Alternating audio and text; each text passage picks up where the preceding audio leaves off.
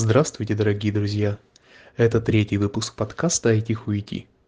И первый сезон наших подкастов посвящен профессиям в IT. Сегодня мы поговорим о девопсах. Что общего между бомжом и девопсом? Оба роются в контейнерах с мусором. А почему у девопсов в контейнерах мусор? Потому что программисты – петухи. Всего вам доброго!